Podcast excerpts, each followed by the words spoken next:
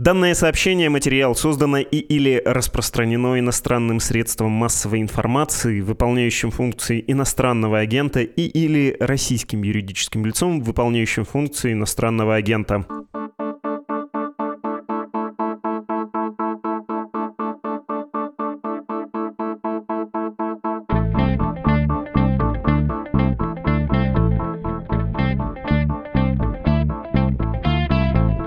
«Что случилось?» Подкаст «Медуза» о новостях, которые долго останутся важными. Его можно слушать на множестве платформ, а также на сайте и в приложении нашего издания. Веду его я, Владислав Горин, рад вас приветствовать.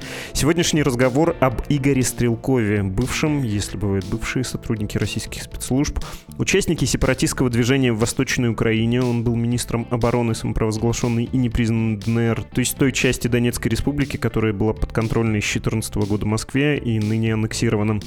Также Стрелков был заочно осужден на пожизненное окружным судом Гааги за сбитый пассажирский Боинг, и он еще военный пенсионер, воинственный блогер, неудавшийся доброволец в нынешней стадии войны в Украине.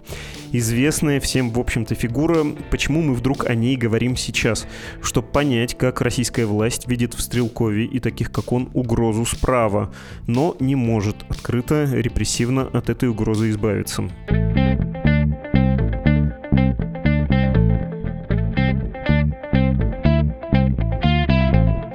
Мы говорим сегодня с Павлом Каныгиным, журналистом и основателем проекта «Продолжение следует». Здравствуйте, Павел. Здравствуйте, Владислав. Игорь Иванович Стрелков, персонаж, который нас интересует, и персонаж как будто столетней давности, редкий, по нашим временам убежденный человек, редкий вообще не функционер в политическом поле, какими бы убеждения у него не были, как бы мы ни относились к его действиям.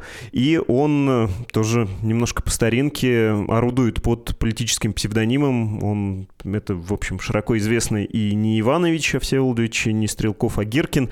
Вы когда о нем узнали? Я о нем узнал, как и многие из нас с вами, из слушателей, узнал в 2014 году, когда начались события, в первую очередь, в Донбассе, потому что кто-то знал его еще по крымской кампании, так называемой, да, вот этой русской весне, но в Крыму его действительно мало кто еще узнавал, мало кто знал его, а вот уже в э, Славянске, в Донбассе, или в Славянске, как они говорят, он прогремел на полную катушку, что называется.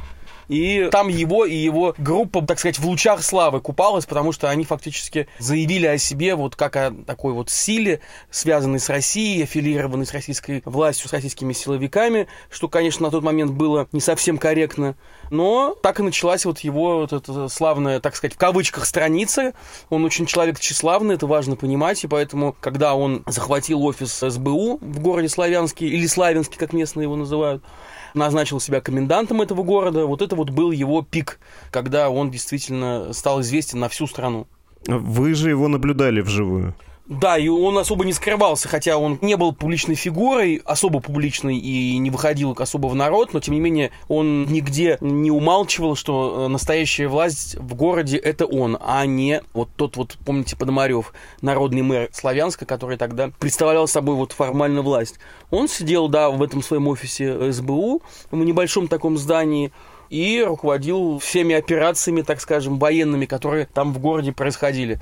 Но тогда мы еще не знали, что это он за персонаж, не знали особенно его историю, не знали его характер, не знали его повадки. Конечно, спустя 8 с лишним лет мы, конечно, знаем очень много про него, мы знаем про его особенности, про его какие-то устремления, мечты, желания, даже про его семью. Много что известно про личную жизнь, потому что человек, он такой специфичный, и вот, например, к нам обращалась его бывшая жена с жалобами на него, рассказала много разных историй, про которые я говорить не могу, потому что они касаются, как бы там ни было, но приватной жизни человека, и, может быть, в какой-то ситуации их и можно было принять огласки, но сейчас все-таки я не знаю, это какие-то такие подробности. Не могу я переступить через какие-то журналистские стандарты, чтобы их придавать огласке. Но в общем и целом у меня сложился портрет человека во многом рационального, хладнокровного, но где-то очень вспыльчивого, где-то очень иррационального, например, в отношении с оппонентами и с тем, как стоит расправляться с инакомыслием, если оно вредит какой-то цели, то здесь, конечно, Стрелков придерживает совершенно такой вот фундаментально радикальной точки зрения. Если вы помните, как раз Славянский вот прогремел так называемый э, приказ от 42 года, к которому он обращался уже в свое время, о том, что надо расстреливать людей за преступления совершенные. Как он это видел в период боевых действий, за преступление бытового характера, за преступление там, против собственности, и, конечно, за сотрудничество с противной стороной, с врагом, за измену и так далее. То есть это набор таких вот именно сталинистских практик, которыми он оперировал тогда. Ну и, конечно, мы поняли, что, в общем, э, если этот человек получит власть в большем каком-то масштабе, нежели Славянск, то никаких сомнений, что он будет еще более истовым радикалом и людоедом, чем даже его кумир Сталин, у нас никаких сомнений в этом плане не было. Унгерн почему-то вспоминается, тем более, что, кажется, эстетика там все-таки скорее белогвардейская такая. Вы говорили про него лично, и, в общем, характеристика понятна, персональная, но хочется уточнить про карьеру, потому что, глядя сухо на факты биографии, задаешься некоторыми вопросиками и ловишь себя на мысли, не совсем ли я демшизовый параноик, где везде хочется увидеть эм, КГБ ФСБ. Ну, то есть, э, собственно, Стрелков выпускник историко-архивного института, это то, что сейчас сейчас называется РГГУ. Он был в горячих точках от Приднестровья до бывшей Югославии и Чечни с Афганистаном. Вполне официально служил в российских спецслужбах и как будто бы ушел в отставку в 13-м. При этом долгое время, будучи, кажется, даже на службе, сотрудничал с газетой «Завтра». После окончания своей службы сошелся, ну, то есть, опять же, официально присутствовал в структурах олигарха Константина Малафеева, это который Царьград и вот эти монархические идеи, да, консервативные. И при этом вы упоминали, в 2014 году был при Аксенове в Крыму во время присоединения аннексии. Потом, как он сам признавался, запустил сепаратистский процесс на Донбассе, потому что стал вместе со своим отрядом ядром, как он говорил, этого дела. Ну, дескать, большей части населения всегда на все плевать. В лучшем случае у тебя будет 20% сторонников. Это шикарно, но нужны вот пассионарии. Мы были ими, признавался он. Ну, и вот этот весь фактурный, конечно, антураж еще есть, старорежимные усы, увлечение исторической реконструкцией, романтизацией Старой Империи. Тем не менее, если пытаться дать какую-то сущностную характеристику, это кто? Это сотрудник спецслужб и все остальное уже наносное? Или это наоборот, романтик своего рода, да, убежденный человек и все остальное издержки биографии? Как бы вы его описали? Я думаю, что во многом этот человек, конечно, советский, как и поколение наших э, родителей, там, э, а может быть даже и уже и дедушек, бабушек. Человек с очень сильной травмой, которая произошла после того, как Советского Союза не стало, а этот человек действительно чувствовал себя частью и в первую очередь осознал себя частью этой страны, когда ее не стало, как и для многих таких идейных людей, идейных э, именно вот с радикальным уклоном. А, но при этом вот это его монархическое устремление, эта тяга к монархизму с такой жуткой смесью некого большевистского, некого, как бы он там это не отрицал, радикально-сталинских настроений, это вот как раз, э, я думаю, последствия совершенно ужасающего цинизма и какого-то идейного, смыслового вакуума, который образовался после распада Союза, и он много как раз на форумах и в каких-то своих блогах об этом рассказывал, что для него все это была настоящая трагедия, и что он очень сильно винит силы зла, силы Запада, либералов, нацменьшинства в том, что это произошло, и, конечно, это все не что иное, как некий, не то чтобы даже заговор, он не про это говорит, он говорит о том, что такую великую прекрасную страну, как Советский Союз, могли уничтожить только силы, которые объединились от лютой ненависти к русскому народу и к его могуществу, его богоизбранной роли. И вот э, сквозь это как раз он рассматривает и все остальные процессы, которые происходили в России, в Советском Союзе, и вот это пренебрежение частной жизнью человека, именно его интересами, это это абсолютно неуважение к меньшинству, да, к тем, кто имеет другую точку зрения, кто имеет э, другую расу, разрез глаз, не знаю, цвет кожи, другие именно убеждения и, может быть, даже естественного порядка какие-то вещи. Это все скрыто, да, вот за всеми этими словами, а иногда и не скрыто. Хотя он неоднократно подчеркивает, что на самом деле он, конечно же, открыт к критике, и сам он, посмотрите на меня, я ведь тоже сейчас как бы меньшинство, я ведь тоже критикую правительство, тоже критикую критикую Путина, Суркова, но при всем при этом отношение у него очень циничное к этой позиции, то есть, да, он действительно является критиком, начиная, может быть, с 15 года, даже с конца 14 года, критиком российской власти, но критикует он ее с позиций еще более тоталитарных и еще более радикальных, еще более сталинистских, еще более фашистских. Ему недостаточно той крови, недостаточно тех репрессий, того пресса, который оказывает российская власть на внутреннюю политику, да, э, в вопросах внутриполитических и вопросах внешнеполитических. Ему надо больше, ему надо сильнее. А когда ему предъявляют, в общем-то, куда еще сильнее, куда еще больше, он говорит, ну, надо возвращать старые порядки. Поэтому в этом плане его оценивать с позиций иных, нежели как такого оголтелого сталиниста, сталиниста-монархиста, вот такой коричневой смеси, э, это абсолютно не эмоциональная оценка, это то, что есть на самом деле. Я даже более того думаю, что он сам этого не стесняется, он сам это признает, как Лимонов признавал то, кем он по сути является, то с Стрелковым, мне кажется, даже все еще проще.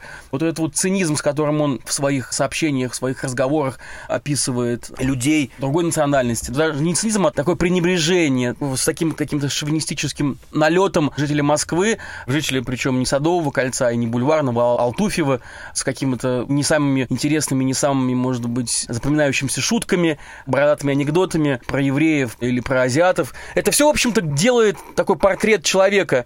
Человека старой закалки, человека очень консервативного, человека очень костного, довольно эрудированного, но не очень глубокого. Не думаю, что со Стрелковым было бы интересно вести долгие разговоры в силу того, что он не умеет воспринимать и не слышит аргументов другой стороны.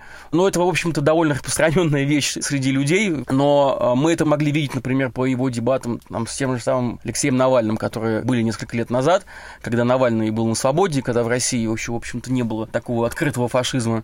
Вот его образ — это образ вот именно такого радикала, псевдоинтеллектуала, которому, конечно, хочется вернуть старый старые порядки, причем в том виде, в котором они были во времена Большого террора какой идеальный мир для него, мы можем, опять же, судить по его высказываниям в его социальных сетях.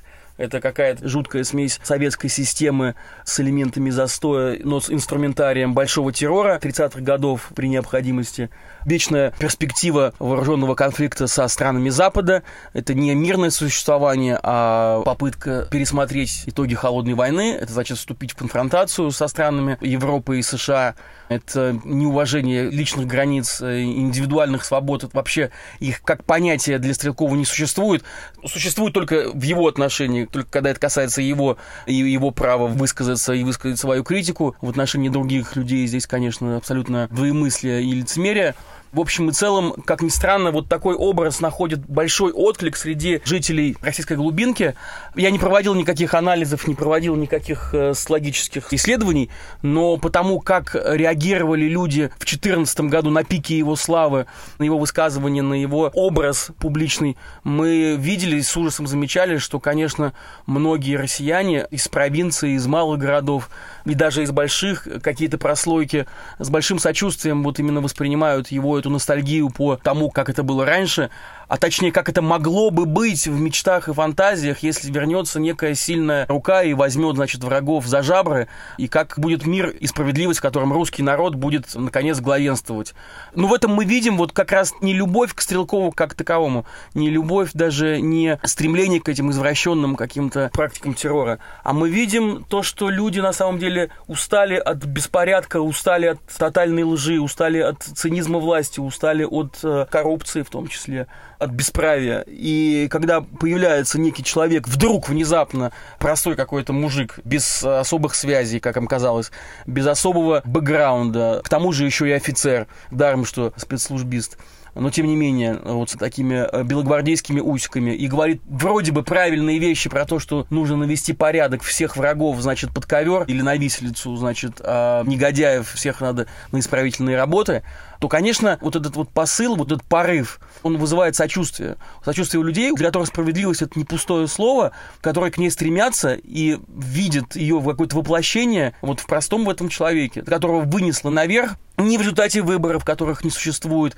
не в результате каких-то дебатов, которых тоже нет, а которого вынесло благодаря войне, благодаря милитаризму, его люди заметили и услышали в этих словах что-то здравое. Вот я примерно так смотрю на рост его популярности, который был тогда. Сейчас, конечно, время совсем другое. Сейчас слава Стрелкова, она, конечно, давно закатилась, и сейчас гораздо больше других героев. Сейчас вот это вот время, эта война, она выносит еще более радикальных персонажей, на фоне которых Стрелков всего лишь один из многих. Один из многих, но не единственный. И, конечно, может быть, кому-то печально, и ему самому, но вот эта страшная, жуткая война и ненависть, она выносит все более более радикальных людей, среди которых он, может быть, даже не самый страшный. Я бы с этим поспорил, и обязательно хочется про это поговорить, про вторую волну славы. Мне так кажется, что она как раз к нему пришла, но можно вернуться в 2014 год ненадолго. Мы запомнили его по тем временам, хотя он на Донбассе пробыл совсем недолго. И это тоже, если быть конспирологом, можно, конечно, воспринять как то, что ему сказали «давай уходи по-хорошему» или «уйдешь по-плохому». Может, старший товарищ, может, кураторы, может, просто знакомый знакомые по службе в специальных вот этих органах, но в этой логике некоторой паранойи потом видно было, да, как э, герои, полевые командиры, герои, конечно, в логике вот этой мифологии русской весны, полевые командиры, Моторола, Гиви, Призрак, который мозговой, они были устранены физически, и подозрение, что это сделали украинские спецслужбы, может быть настолько же обоснованным, как то, что это сделали российские спецслужбы, да, в рамках какой-то гомогенизации рутинизации пространства вот этих сателлитных республик. Ну, то есть он выглядит человеком, который умеет вовремя соскочить и знает что-то такое, чего не знают остальные. Все-таки насколько он интегрирован, что ли, в российский истеблишмент? Он, конечно же, интегрирован хотя бы потому, что в свое время он являлся очень близким Константину Малафееву человеком, он возглавлял его охрану или там службу безопасности всей этой православной империи Малафеевской.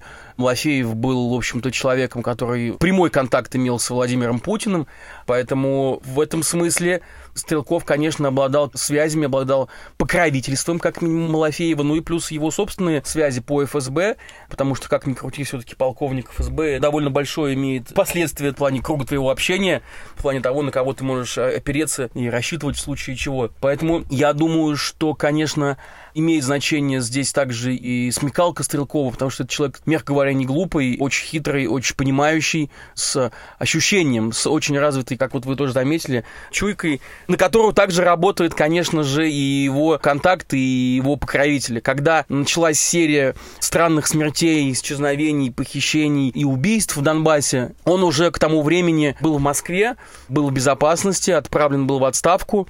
Мы, конечно, долго думали и ломали голову, голову, почему он не возвращается, почему, раз он такой радикальный и принципиальный чувак, почему же ты в Москве, почему же ты не вернулся с боем хотя бы там в какую-нибудь Луганскую народную так называемую республику, где же твои парни, почему же ты не помогаешь им, не создаешь никакого там фронта, который прорывался бы на помощь своим братьям в Донбасс. Э, но нет, он спокойненько зарабатывал славу, репутацию, ездил с гастролями по России, пользовался вот этой вот внезапной народной любовью. Его в городах российских встречали с хлебом и солью, возили его на Мерседесах. Это очень интересная у нас фотосессия попала в руки, где, значит, на Мерседесе в Перми, там на двух Мерседесах черных его возили давать, значит, э, спичи местным жаждущим услышать, увидеть его.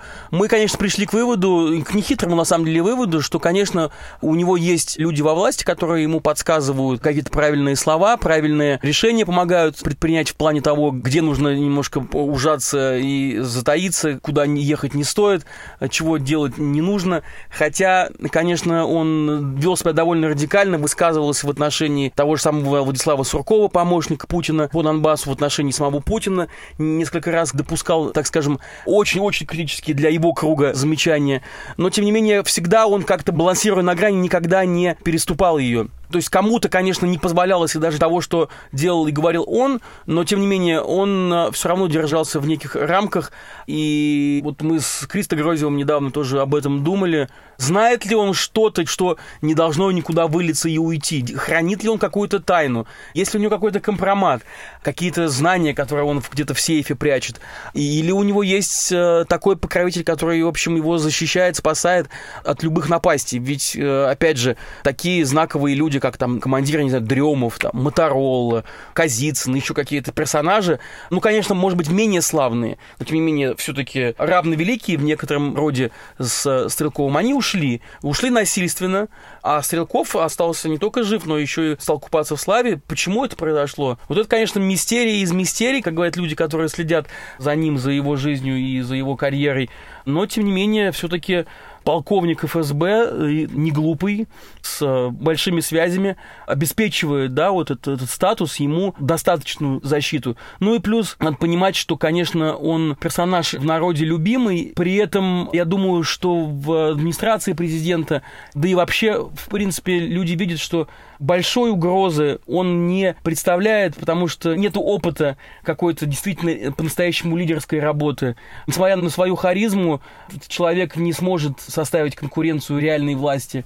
Как думает сама власть, она не считает его особо талантливым и особо умным, но при этом держит его на какой-то дистанции, не трогая, потому что любимчик публики должен оставаться любимчиком, и не нужно его особо подвергать каким-то санкциям, но сохранять ему некую поляну, на которой он сможет оттягивать некие протестные настроения и создавать некую иллюзию другого, еще более радикального мнения, другой точки зрения, некую иллюзию плюрализма, пусть такую совершенно искаженную в уродливом виде. Вот я думаю, поэтому этот человек дожил в целости и сохранности до этих дней, и логика устранения известных критиков и оппонентов кремлевской политики в Донбассе его не коснулась.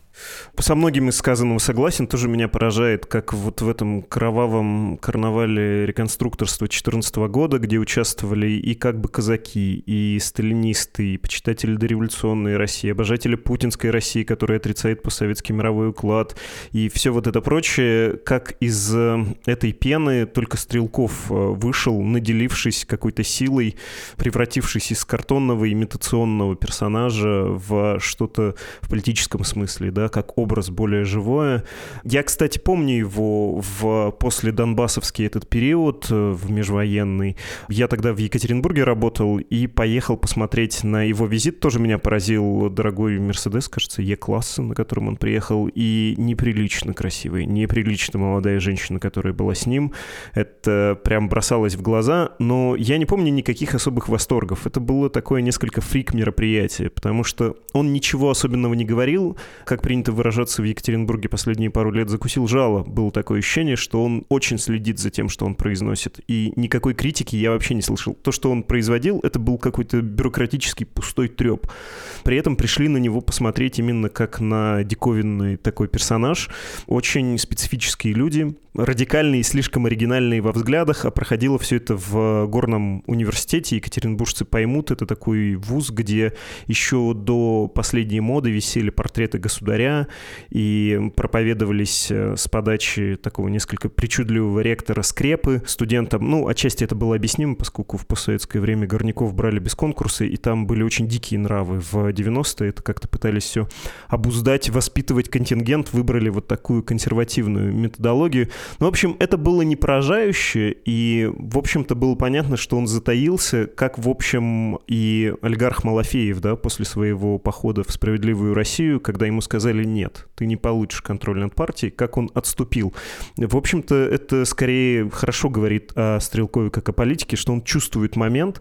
Последний эпизод в его карьере, мне кажется, что у него сейчас новый пик может быть даже больше, чем прежде, когда он превратился в мем с вот этим вот мобилизация провалилась полностью, и когда он очень откровенно говорит про то, что он ненавидит украинское государство, считает это ересью и тем, что должно быть уничтожена, и снова там должна быть русская государственность, нет никаких украинцев.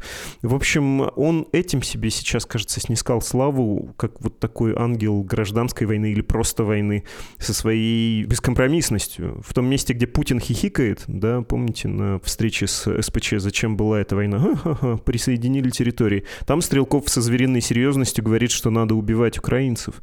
И вот эта его поездка на фронт, это тоже политический шаг довольно классно сделанный, да, то есть это то, что может принести ему популярность и подтвердить его образ вот такого бескомпромиссного борца. Вы как на это смотрите, на его поездку на фронт, где его, в общем, подобманули, сказали, зачисляем тебя в Энский в полк, а сами не зачислили, хотя помощь от его сторонников, какое-то материальное обеспечение себе взяли?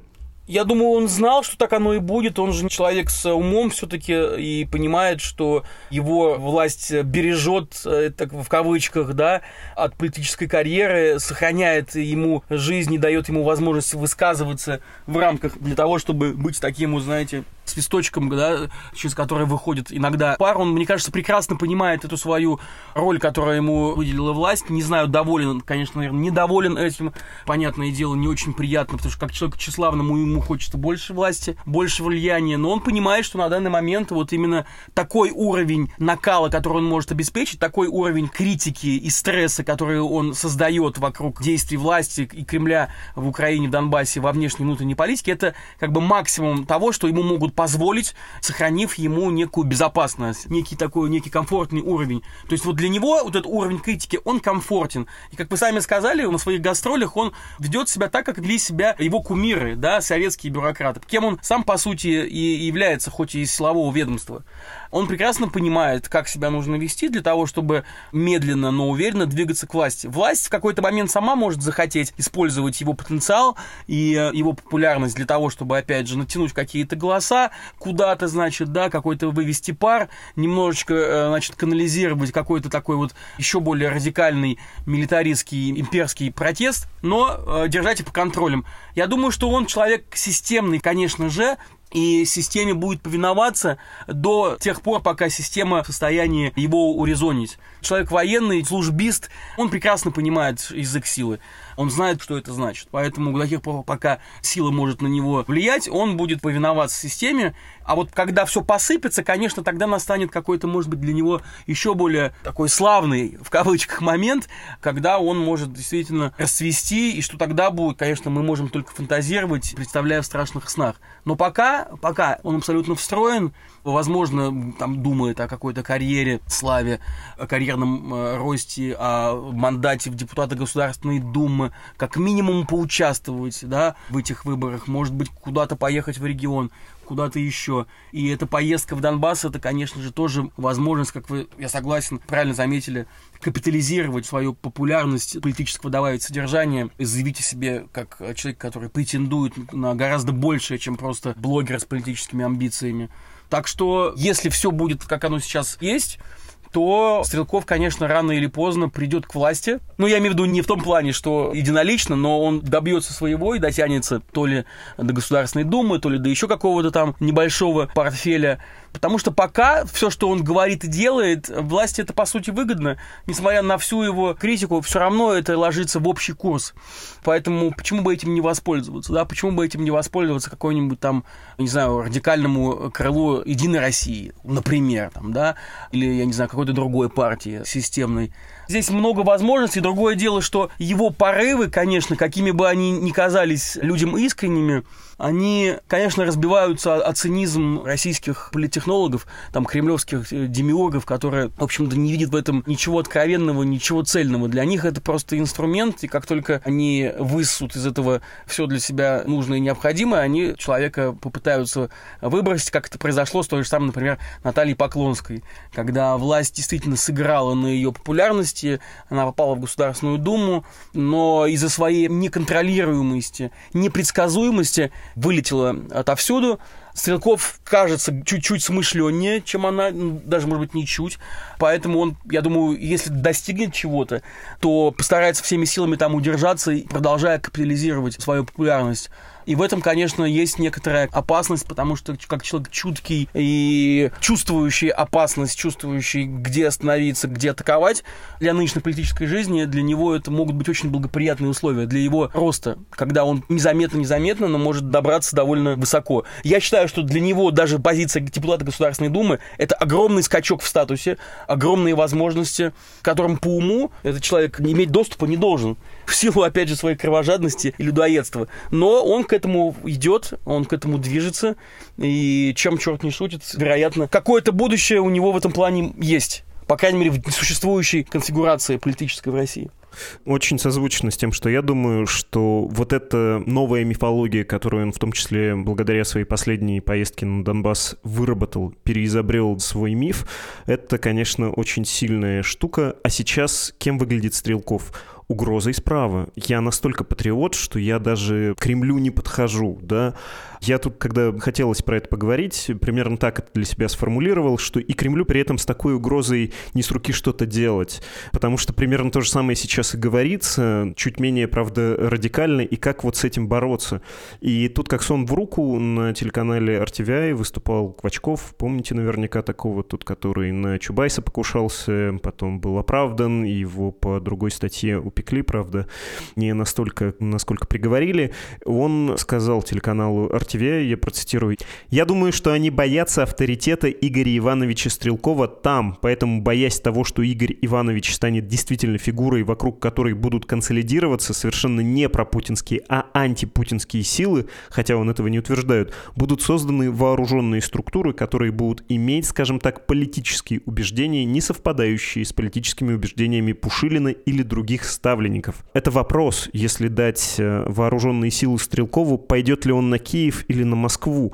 Вот эта вот мифология, не уверен, что это все на самом деле так и есть, она мне представляется очень сильной и сыграет это не против нынешней власти, а потом, когда все посыплется, как вы сказали, и вот Стрелков сможет выйти и сказать, а кто тут в стране должен управлять? Мы патриоты, мы хотели сделать все как можно лучше. И в конце концов, ну чего, либералам опять власть давать, которые все развалили после Советского Союза, которые даже с оговоркой про некое сочувствие потом бегут извиняться перед латвийскими российскими властями, сказав хоть что-то приятное про русский народ. Я, вот, я вас представляю. Ну, то есть это довольно мощный капитал на будущее. Я не очень представляю, как это можно нейтрализовать. Нынешние власти, последующие. Или вы представляете, как вот э, против такого мифа бороться?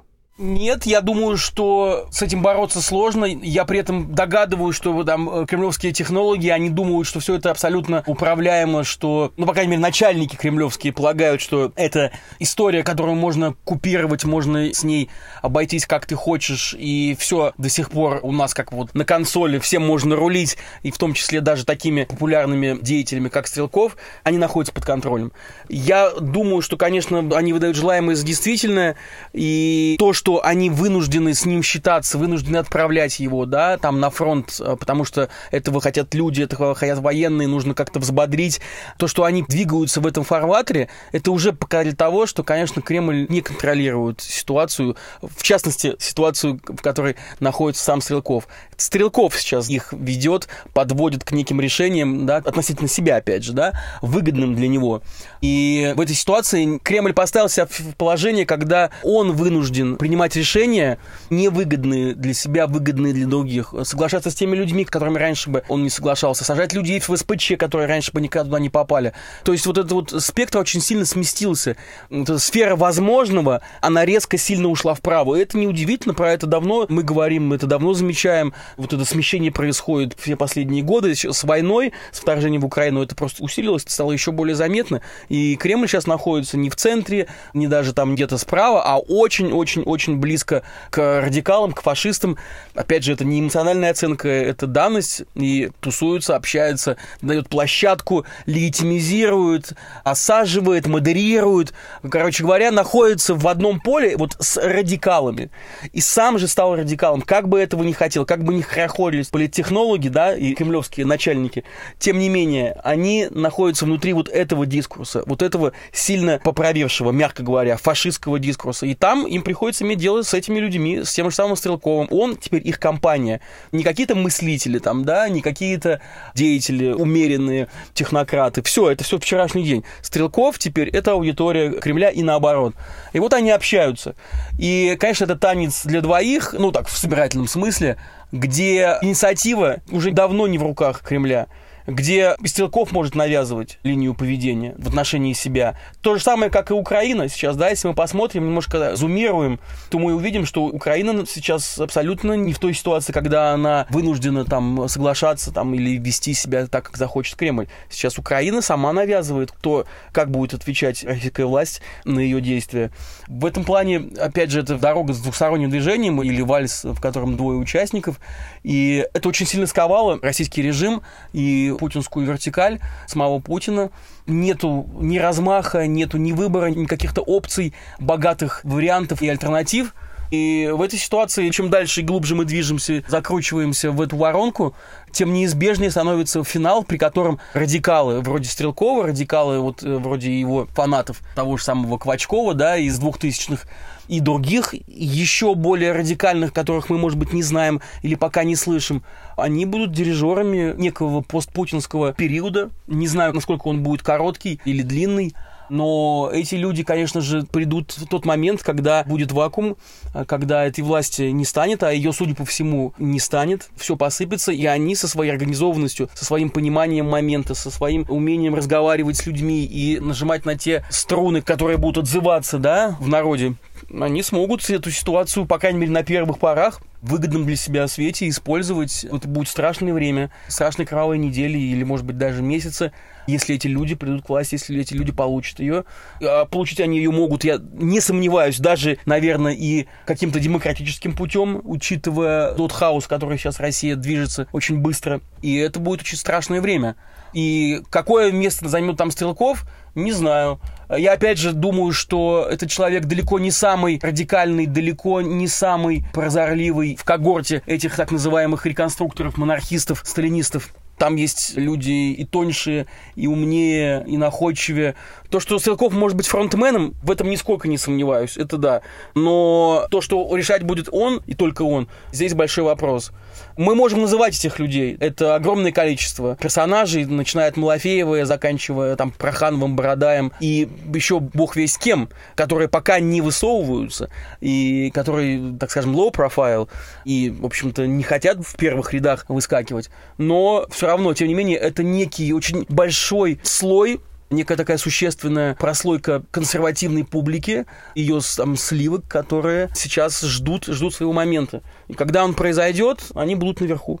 Не сказать, что в предыдущие кризисы российской государственности никто не боялся правых, и каждый раз эта угроза оказывалась переоцененной, но все случается первый раз, и мы тут, конечно, зашли с вами на поле предсказаний. Это всегда рискованно и всегда легко ошибиться, но потенциал фиксируем. У этой силы может быть быть, у единственной есть сейчас такой потенциал, ну, не считая, конечно, официальной власти. Спасибо огромное, Павел. Спасибо вам, спасибо, Владислав. Мы говорили с Павлом Каныгиным, журналистом и основателем проекта «Продолжение следует».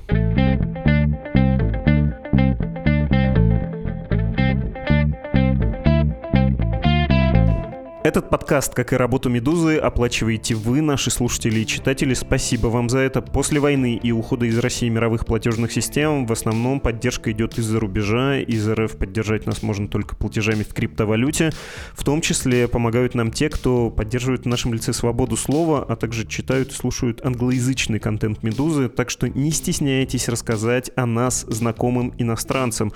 Можно дать ссылку на нашу англоязычную страницу, где мы объясняем, как перечислить нам средства средства. Ее адрес такой save.meduza.io. Страница на русском языке, та же support.meduza.io, даже небольшое, но лучше бы регулярное, повторяющееся пожертвование. Это огромный вклад. Еще раз спасибо всем, кто делает этот вклад. Для связи с редакцией есть адрес электронной почты подкаст собакамедуза.io и я поражен. За последние сутки не пришло ни одного письма, что с одной стороны радует наконец-то. Ящик удалось разгрести, с другой стороны, вы чего? Вам больше нечего нам сказать? Ну, хорошо, ладно, как хотите. Но если вдруг еще что-то осталось недосказанным, пишите непременно, не стесняйтесь. Это был подкаст «Что случилось?» о новостях, которые долго остаются важными. До скорого.